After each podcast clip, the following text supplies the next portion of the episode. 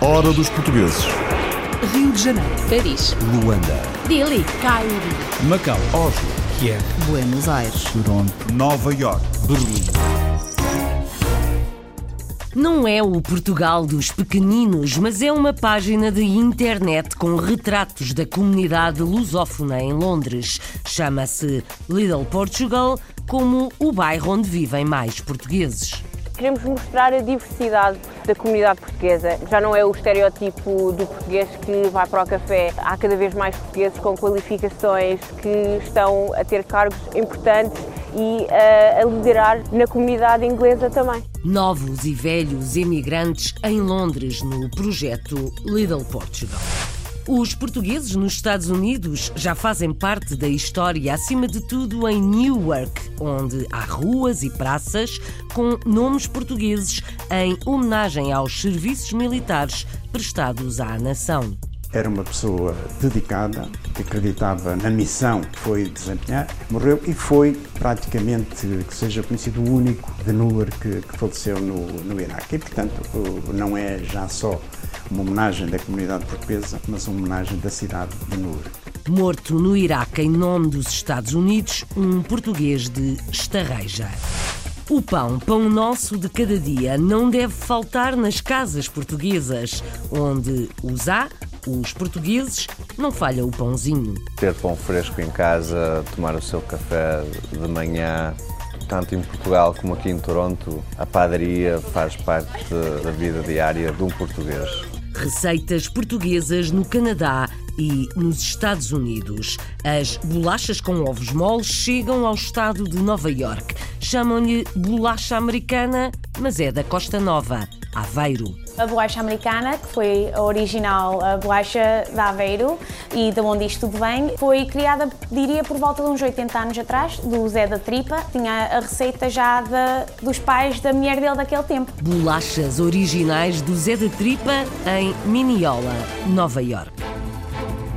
Boa noite. A UNITA desdramatizou o anúncio da não recadação.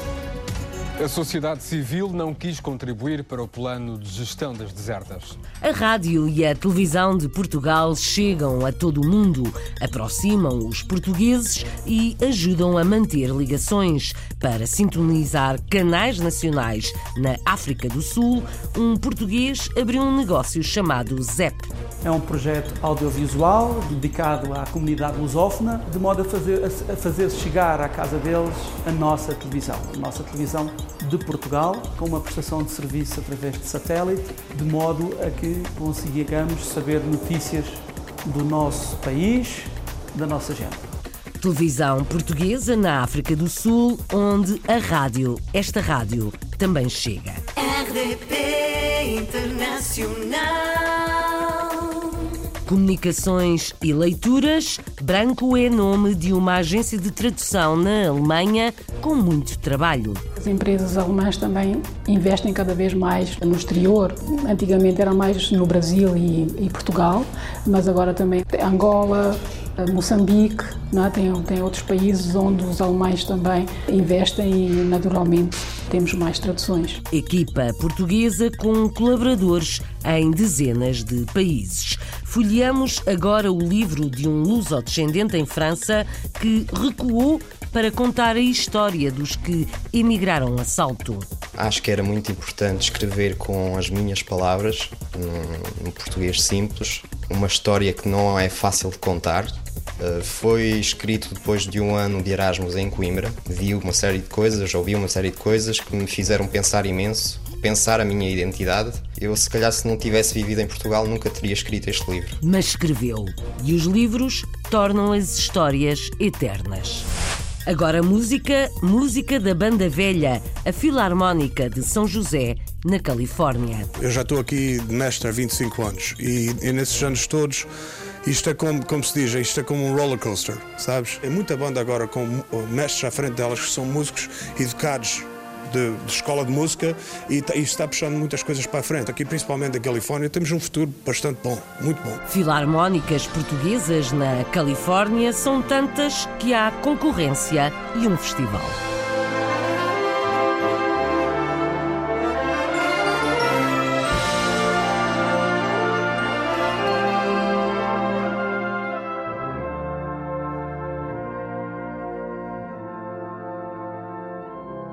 Hora dos portugueses. Little Portugal é nome de bairro em vários pontos do mundo, como em Londres, onde é também o projeto de cinco jovens portuguesas que querem conhecer e dar a conhecer a comunidade. Fazem vídeos, entrevistas e colecionam retratos lusófonos na capital britânica. Um projeto multimédia desenvolvido por Ana Có e Catarina Demony que vamos ouvir a paixão de contar histórias, como faz Bruno Manteigas, na Hora dos Portugueses, em Inglaterra. Olá, sou a Catarina, tenho 23 anos e venho de Lisboa. Vim para Londres em 2011 para estudar jornalismo em Kingston University. O ano passado estava com um grupo de amigas e achámos que era uma boa ideia criar uma plataforma digital para dar uma voz à comunidade lusófona a viver em Londres. O projeto chama-se Little Portugal uma página de internet com entrevistas em vídeo a lusófonos que residem em Londres. O projeto começou para ser uma celebração realmente do que os portugueses estão a fazer aqui em Londres. Também queremos mostrar a diversidade uh, da comunidade portuguesa, que não é, já não é o estereotipo do português que vai para o café. Uh, não, há cada vez mais portugueses com qualificações que estão a ter cargos importantes e uh, a liderar na, na comunidade inglesa também. Somos jovens, temos uma experiência diferente do que é o Portugal de hoje e também acho que podemos dar um bocadinho uma, uma um conceito moderno, se calhar, uh, e, e, quebrar esse estigma uh, do, do, do, imigrante português de 1980. Acho que Portugal agora é um país muito moderno, tivemos a Web Summit, uh, é um país a liderar na tecnologia, por isso é, é o que queremos mostrar. Não sabíamos muito sobre a comunidade. portanto, a comunidade para nós eram os nossos amigos portugueses que tínhamos na universidade mas não tínhamos a, a noção da dimensão da comunidade portuguesa em Londres, tanto em Lambeth como no resto um, da cidade. Uh, portanto, entrar na comunidade em si foi, um, foi um, um, um problema que nós encontramos. Convencer pessoas a, a falar connosco também foi, outro, foi um grande problema. As pessoas não nos conheciam de lado nenhum. Nós raramente vínhamos a Stockwell comparar com agora, que vimos, que vimos quase todas as semanas para entrevistas. Ganhar respeito da comunidade e a confiança foi um, um grande problema para nós. Nós queremos contar as histórias positivas do, dos sucessos do, dos imigrantes portugueses, mas imigrar não é, não é um mar de rosas, não é fácil. Eu quero imenso que o nosso projeto dê tanta voz às pessoas que estão a trabalhar e, e a começar projetos, a, a ativistas, a políticos, a CEOs, mas também ao, ao português que está a passar dificuldades na comunidade. Eu e a Ana já nos conhecemos há muitos anos e acho que temos as duas uma grande paixão por contar, contar histórias. E acho que temos as duas uma grande necessidade de conhecer, falar com pessoas. Portanto, entre nós as coisas correm, correm muito bem. A parte interessante é que com as, com as pessoas que não são, um, que são também grandes meus amigos, mas não são portugueses, uh, portanto há sempre aquela necessidade de nós temos de explicar o porquê de certas coisas acontecerem de uma certa maneira. Através de uma coleção de retratos, este projeto pretende dar um panorama de uma comunidade rica e diversa. Um verdadeiro Little Portugal. Lidl Portugal é o nome desta página online e também do bairro onde vivem mais portugueses em Londres. Em Londres e em Toronto, no Canadá, onde vamos nesta hora. Em terras de falantes de inglês, dos portugueses reza a história. Na cidade mais portuguesa da costa leste dos Estados Unidos, há memórias afixadas em placas que dão nomes a ruas e praças de Newark, homenagem a portugueses e luso-americanos que combateram em nome do país de acolhimento, soldados que caíram no Iraque ou no Vietnã, soldados que vestiram a farda norte-americana e que o jornalista Fernando Santos eternizou em livro. Vamos escutá-lo, o investigador e os familiares dos homenageados. Manuel, pai do sargento Jorge Oliveira, Emília, mãe do sargento Humberto Timóteo. A pesquisa de testemunhos do Afonso Martins resultou na reportagem que começa já. Peter Francisco terá sido o primeiro caso de um português a servir o exército dos Estados Unidos. Fez vida na Virgínia e tem o nome num parque de Newark, no bairro leste da cidade, onde vive a maioria da comunidade portuguesa. Conta o jornalista e investigador Fernando Santos que Peter Francisco teve papel decisivo em várias das batalhas que tornaram os Estados Unidos numa nação independente. Em Nova York, em Stony Brook, também esteve nessa, nessa batalha, onde foi ferido, aliás, e em muitas outras. E há até o caso do, do um oficial chamado Maio, a quem ele salvou a vida e depois ele deu-lhe uns terrenos na Virgínia e essa coisa. De modo que, embora a vida dele esteja, na verdade, rodeada de alguma, de alguma uh, parte que parece mítica, mas a verdade é que os jornais da altura atestam isso e ainda hoje no túmulo ele está sepultado no cemitério de Chocoway, em, em Virgínia, e tem lá uh, Pira Francisco, o soldado de fama uh, na Revolução. E teve uh, um funeral com honras da legislatura, de autoridades militares. Terra que é boa para viver, é boa para ser defendida.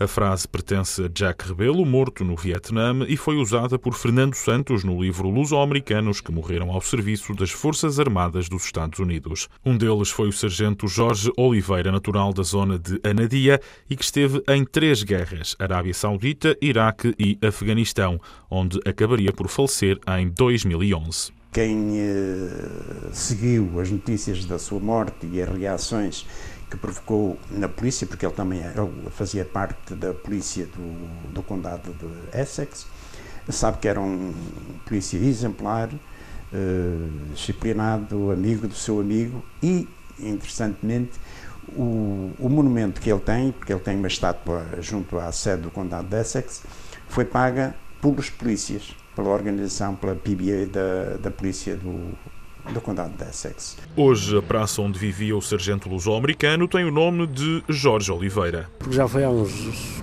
dois anos, a gente ainda estava assim meio coisa, a minha mulher nem queria, mas, mas ele depois aceitou. É um orgulho, é um orgulho, mas era melhor ele estar cá, não era? Caso semelhante é o do sargento Humberto Timóteo, natural da zona de Estarreja e falecido no Iraque em 2004.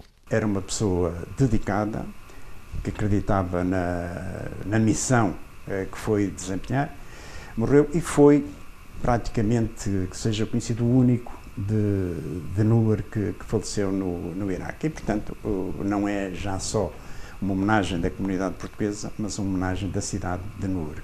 Perto da Ferry Street, também a praça onde vivia o luso-americano foi batizada com o nome de Humberto Timóteo. Significa que um dia, quer dizer, um dia mais tarde, mesmo hoje, quando perguntam porque é que está esse nome, é, é, quer dizer, lembram-se, quem não sabe, ficam a saber que aqui vivia, aqui à beira, aquele que vivia aqui Humberto.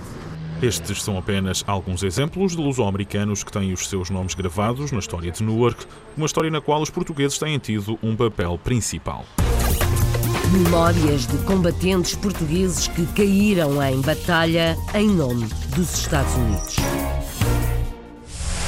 Os portugueses que apresentamos nesta hora estão espalhados por vários continentes. Vamos ao sul do sul, em África, mas por agora viajamos para norte, na América. No bairro que também é Little Portugal, em Toronto, há várias padarias e pastelarias portuguesas. O ambiente é à portuguesa, nas pausas para um café ou um lanche, nos estabelecimentos do grupo Nova Era. Já lá vai um quarto de século bolinhas saloias ou broa, a Nova Era faz 25 pães diferentes e mais alguns bolos. O pastel de nata cada vez é mais apreciado por não portugueses. Saem da Nova Era 5 milhões de natas por ano. Alex Dias é o diretor do grupo Negócio que herdou do pai. Tem fé no sucesso das padarias e pastelarias, mas nem pensa em abrir mais lojas. Já são nove. O projeto é levar o pão e os bolos portugueses a grandes distribuidores e supermercados. Pedro Rodrigues vai contar esta história na Hora dos Portugueses no Canadá, onde Alex Dias está. Mostra e conta como se faz em Portugal. Ter pão fresco em casa, tomar o seu café de manhã, tanto em Portugal como aqui em Toronto, a padaria faz parte da vida diária de um português. Uma das maiores redes de pastelarias e cafés portugueses no Ontário é a Nova Era, cujo primeiro local abriu em 1991 no então coração do bairro Little Portugal. Atualmente com seis estabelecimentos em Toronto e outros três em diferentes cidades do Ontário, a Nova Era emprega ao todo cerca de 150 pessoas, a grande parte deles imigrantes portugueses e lusodescendentes. Nova Era, quando abriu em 91, abriu só com metade do espaço. E dali um ano, um ano e pouco, o meu pai alugou o espaço ao lado e acrescentou a padaria. Quando a Era primeiro abriu, em termos de pão, havia três ou quatro variedades. Neste momento, temos à volta de 25 tipos de pão. A maior parte deles são receitas típicas portuguesas de várias regiões.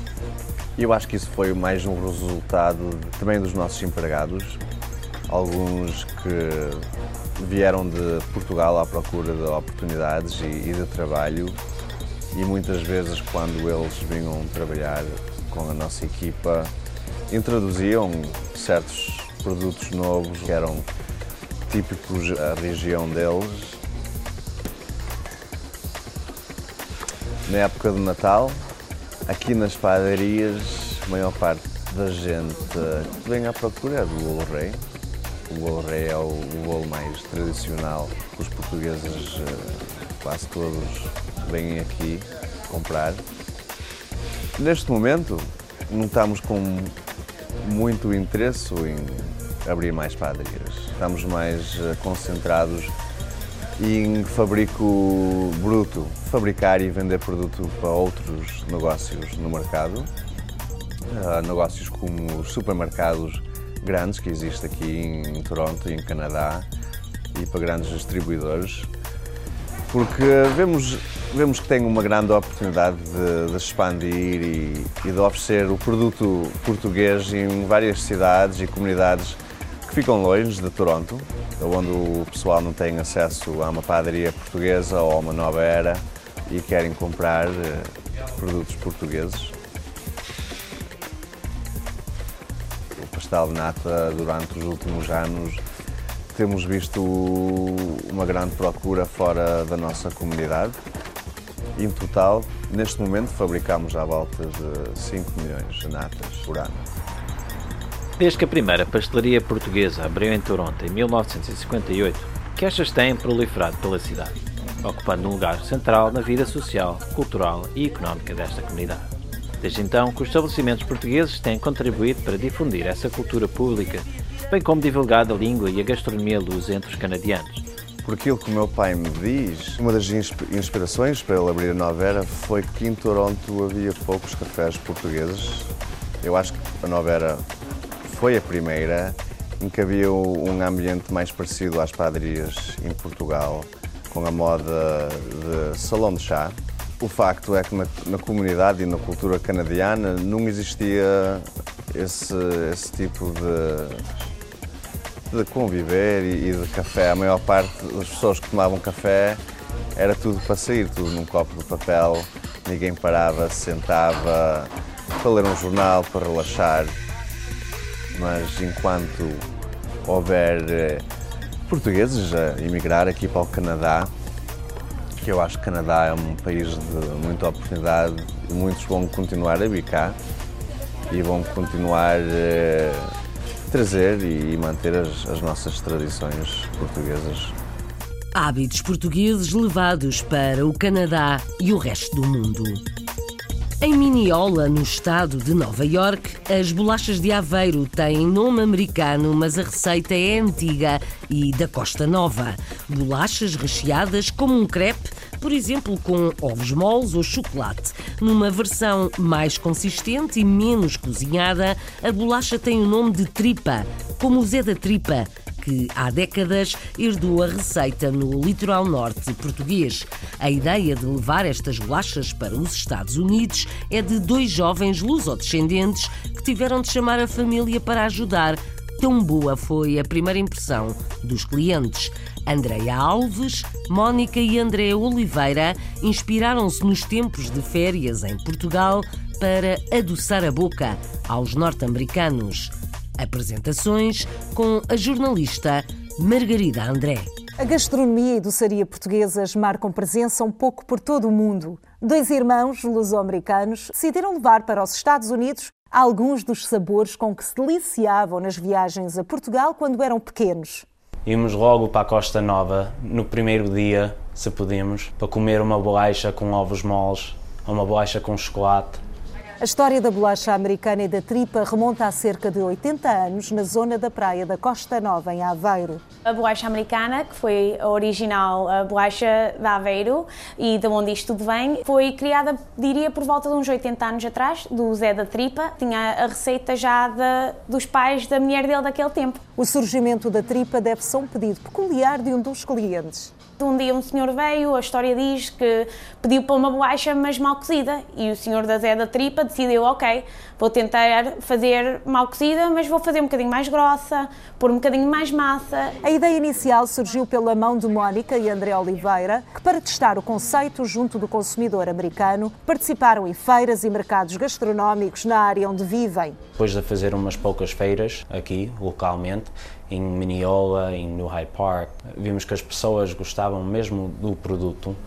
Nos eventos em que participaram, a procura foi tanta que os dois convidaram as suas primas, Andrea e Amanda Alves, a juntarem-se à equipa. As nossas primas ajudaram-nos muito nas feiras e nós vimos que isso talvez podia ser uma coisa que não só existia nas feiras, mas num sítio onde as pessoas podem entrar, sentar, beber um café.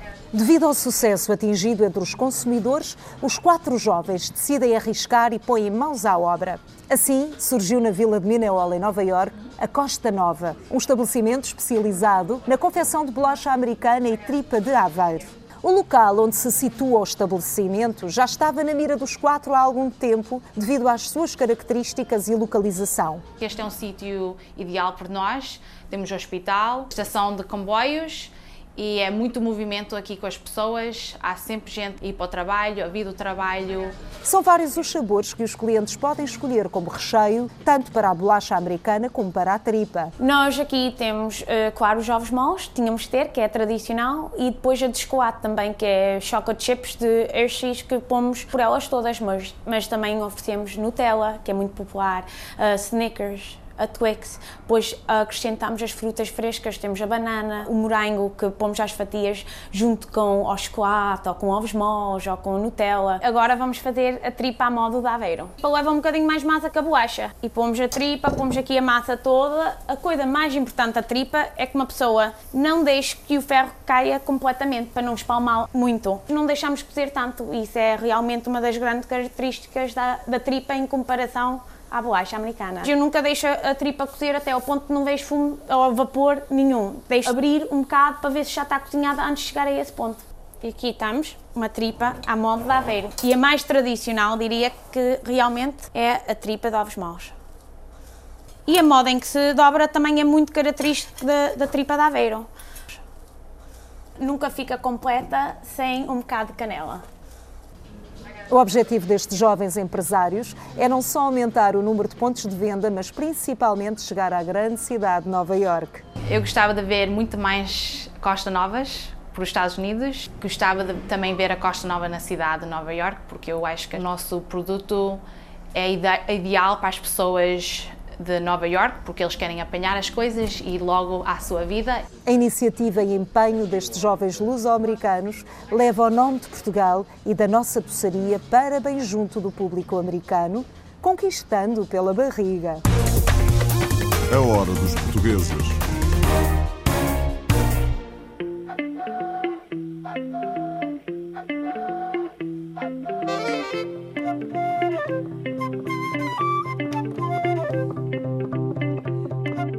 Lisboa para a África do Sul, Paulo Ferraz mudou de vida quando a crise bateu à porta do setor da construção civil. Teve olho para o negócio e abriu a ZEP, uma empresa dedicada à comercialização de canais de televisão portugueses. Um projeto para ligar os portugueses emigrados no sul de África a Portugal.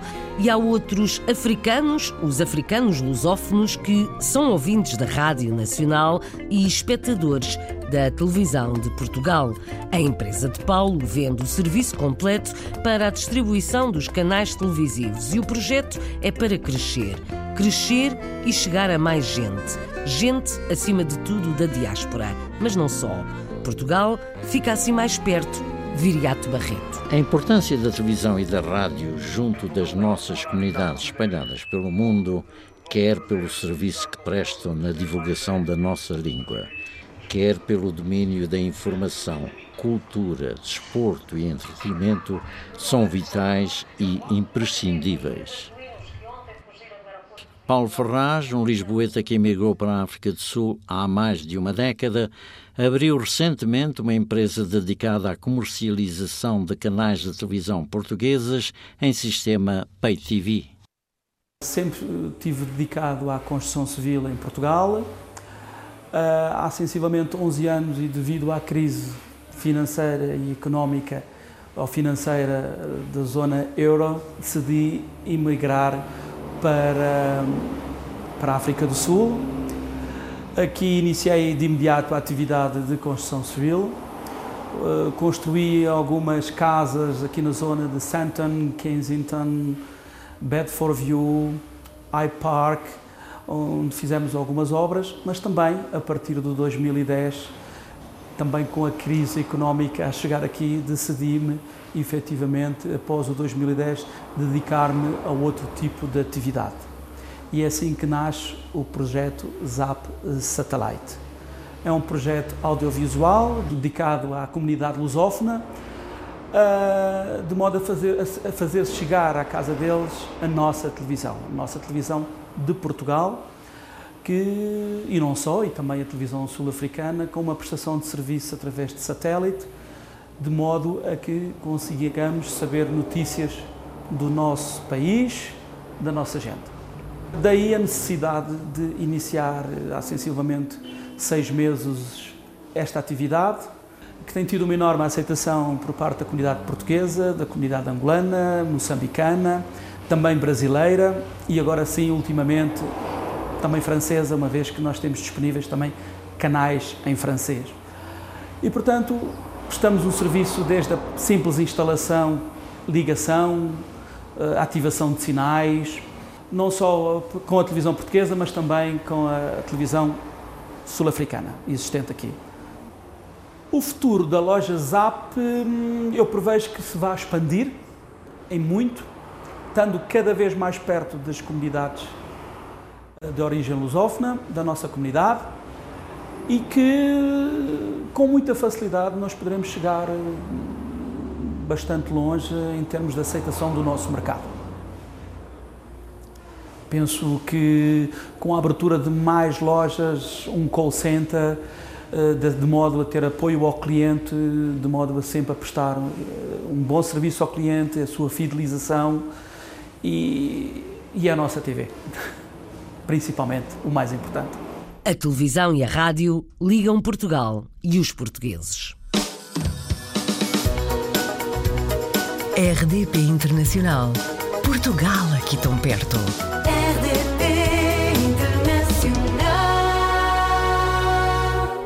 O português é a quarta língua mais falada no mundo e a previsão é de que ainda vamos ser mais, espalhados por aí, como espalhados estão os colaboradores tradutores da Agência Branco. Criada há mais de 30 anos na Alemanha por um português, a agência de tradução trabalha com mais de 40 línguas e faz traduções tanto para particulares como para empresários ou instituições. A equipe é portuguesa e tem colaboradores em Portugal e em muitos outros países. Os clientes alemães estão a aumentar como conta Graciete Martins, revisora de texto na agência dirigida por Carla Branco.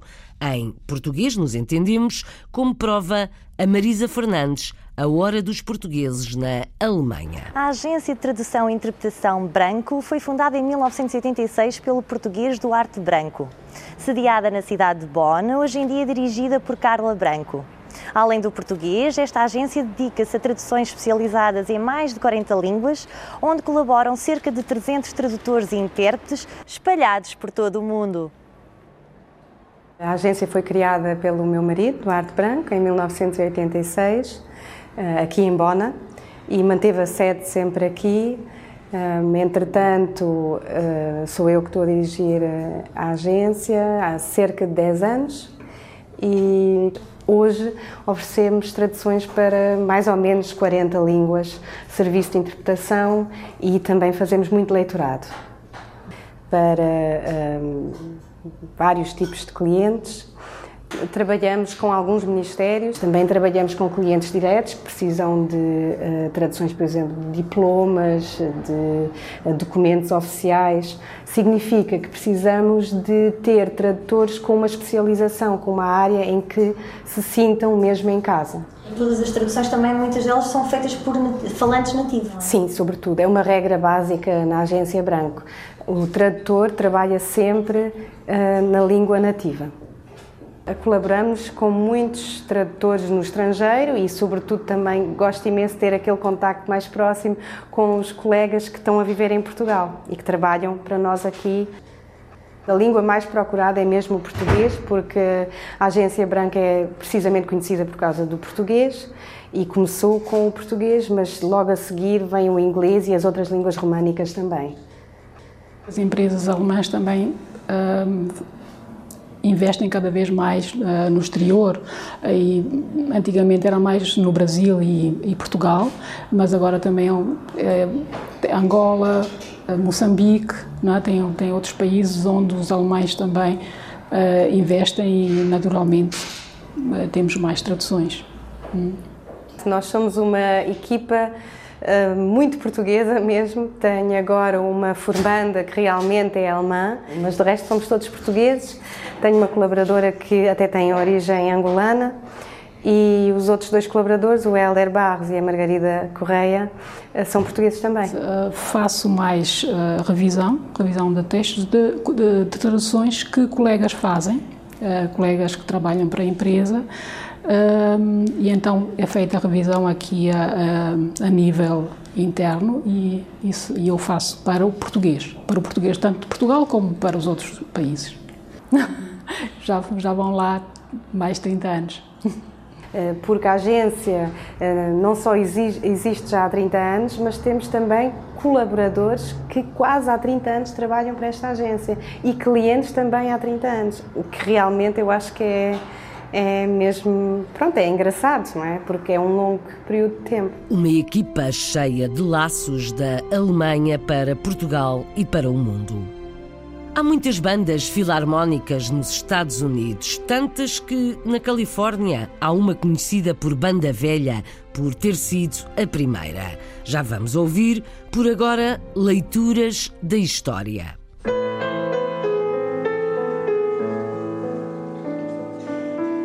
Voltar atrás para saber mais das origens, Micão Oliveira, luso-descendente, nascido e criado em França, escreveu um livro depois de viver um ano em Portugal.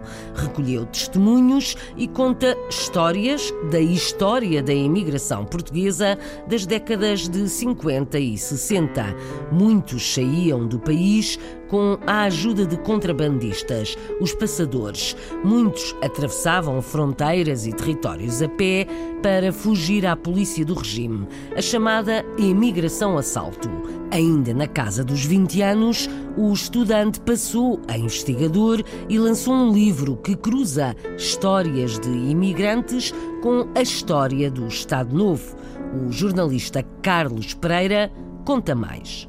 Micão Oliveira tem 27 anos, é licenciado em estudos lusófonos pela Sorbonne de Paris e edita agora o seu primeiro livro, Nenhum Lugar é Vário.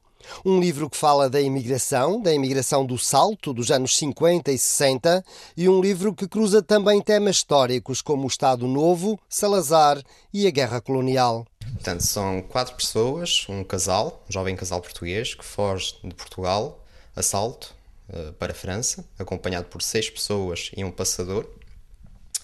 Cada personagem vai cantar, vai contar uma versão desse percurso.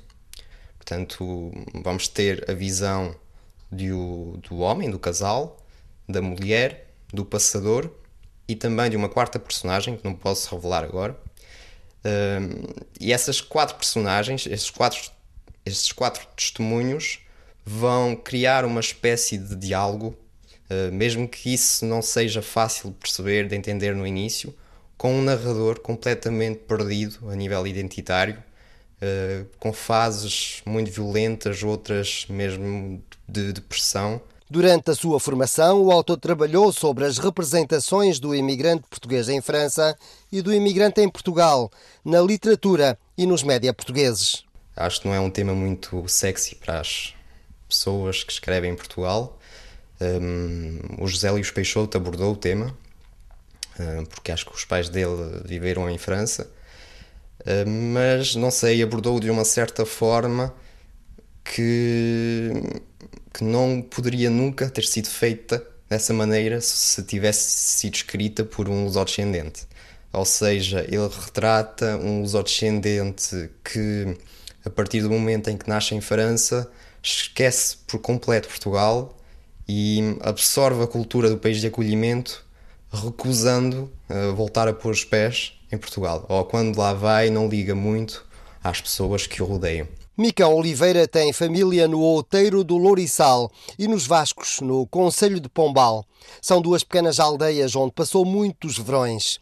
Mantém uma forte relação com Portugal, ao ponto de sentir necessidade de escrever este livro. Acho que era muito importante escrever com as minhas palavras, num, num português simples, um, com alguma falta de maturidade também, que, que é comum nas pessoas que têm 21 anos. Um, uma história que não é fácil de contar. Uh, foi escrito depois de um ano de Erasmus em Coimbra. Uh, eu nunca tinha vivido em Portugal e um, vi uma série de coisas, ouvi uma série de coisas que me fizeram pensar imenso, repensar a minha identidade eu, se calhar, se não tivesse vivido em Portugal, nunca teria escrito este livro. Acho que foi mesmo um ano importante nesse aspecto. Mais do que escrever um livro, esta foi também uma terapia para o autor. Nenhum lugar é vário. Pode agora ser encomendado nas edições Passárgada. De 1957 a 1974, mais de um milhão e meio de portugueses saíram de Portugal, a maioria para a França. Quando partem, os portugueses levam bocadinhos do país. A música das bandas filarmónicas é uma das exportações. Na Califórnia, há desfile e festival das bandas portuguesas. A Filarmónica de São José é a mais antiga e continua a formar crianças para a música.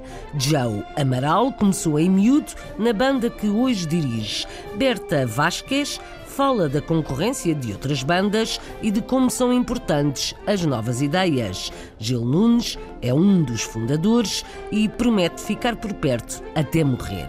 Vamos à música, porque esta hora já se encheu de palavras, de histórias e sons. Agora é a vez de Nelson Ponta Garça falar. A banda portuguesa de São José, também conhecida como Banda Velha por ser a mais antiga, foi fundada em 1971. Um dos músicos fundadores, ainda a tocar na banda, conta-nos a história da sua fundação e a competição que havia na altura entre as bandas que, depois de se formarem, partiram desta banda. Foi o primeiro mestre desta banda. E uma vez fomos com a procissão para a igreja, ele deixa a banda lá dentro, saiu, fora e começou a tirar dinheiro para formar outra banda. Às vezes eles chamam para casa e perguntam por mim e a minha mulher diz, ele está na sua casa, que é esta aqui. E será sempre até, até que morra. Na PBSJ, ao longo da sua história, as mulheres têm desempenhado sempre um papel de liderança quando a banda mais precisa. Eu acho que é, é, uma, é difícil, temos muitas bandas aqui à nossa volta Uh, mas a gente vai fazendo tudo o possível para ter coisas diferentes, ideias novas, para atrair, you know, atrair o nosso, a nossa juventude. A gente sente-se à vontade, a gente também tem muito trabalho, mas no fim, quando tem sucesso, a gente sente-se um orgulho. E o trabalho que a gente teve, a gente esquece. A liderança e gestão destes grandes salões portugueses que servem de sede às bandas filarmónicas é um grande desafio. Sempre, sempre tive muito amor a esta banda, que era a banda que o meu pai gostava mais, e então fui sempre ajudante quando podia. Joe Emerald tocou nesta banda em criança e é agora um dos seus principais líderes ao longo dos anos, como mestre e como figura icónica e representativa do amor à camisola, neste caso a farda, da Filarmónica da Banda Velha. Eu comecei a aprender música em 1980 e foi quando a banda, a, nossa Filarmónica ainda estava a ensaiar no AIS. Eu tinha oito anos e aí comecei a aprender música aqui com o Sr. Trajano Teixeira e eu acho que naquele tempo foi a primeira classe que a banda ensinou. E, epá, e o, resto, o resto é história. Destes músicos que estão aqui, são músicos que entraram na banda depois disso, ou foi músicos que eu já ensinei música. Nós temos um programa de música aqui uh, para miúdos, ou quem quer aprender música. Ele não gosta nem que digam mal das outras bandas, nem que digam que a banda que é a melhor. Ele não gosta nada disso. Eu já estou aqui de mestre há 25 anos e, e nesses anos todos isto é como, como se diz, isto é como um roller coaster, sabes? É muita banda agora com mestres à frente delas que são músicos educados de, de, escola de música e, e está puxando muitas coisas para a frente. Aqui, principalmente da Califórnia, temos um futuro bastante bom, muito bom. Portuguese Band of San Jose, banda velha PBSJ. É uma das referências na Filarmonia desde 1971, localizada aqui em São José, Califórnia, Estados Unidos da América.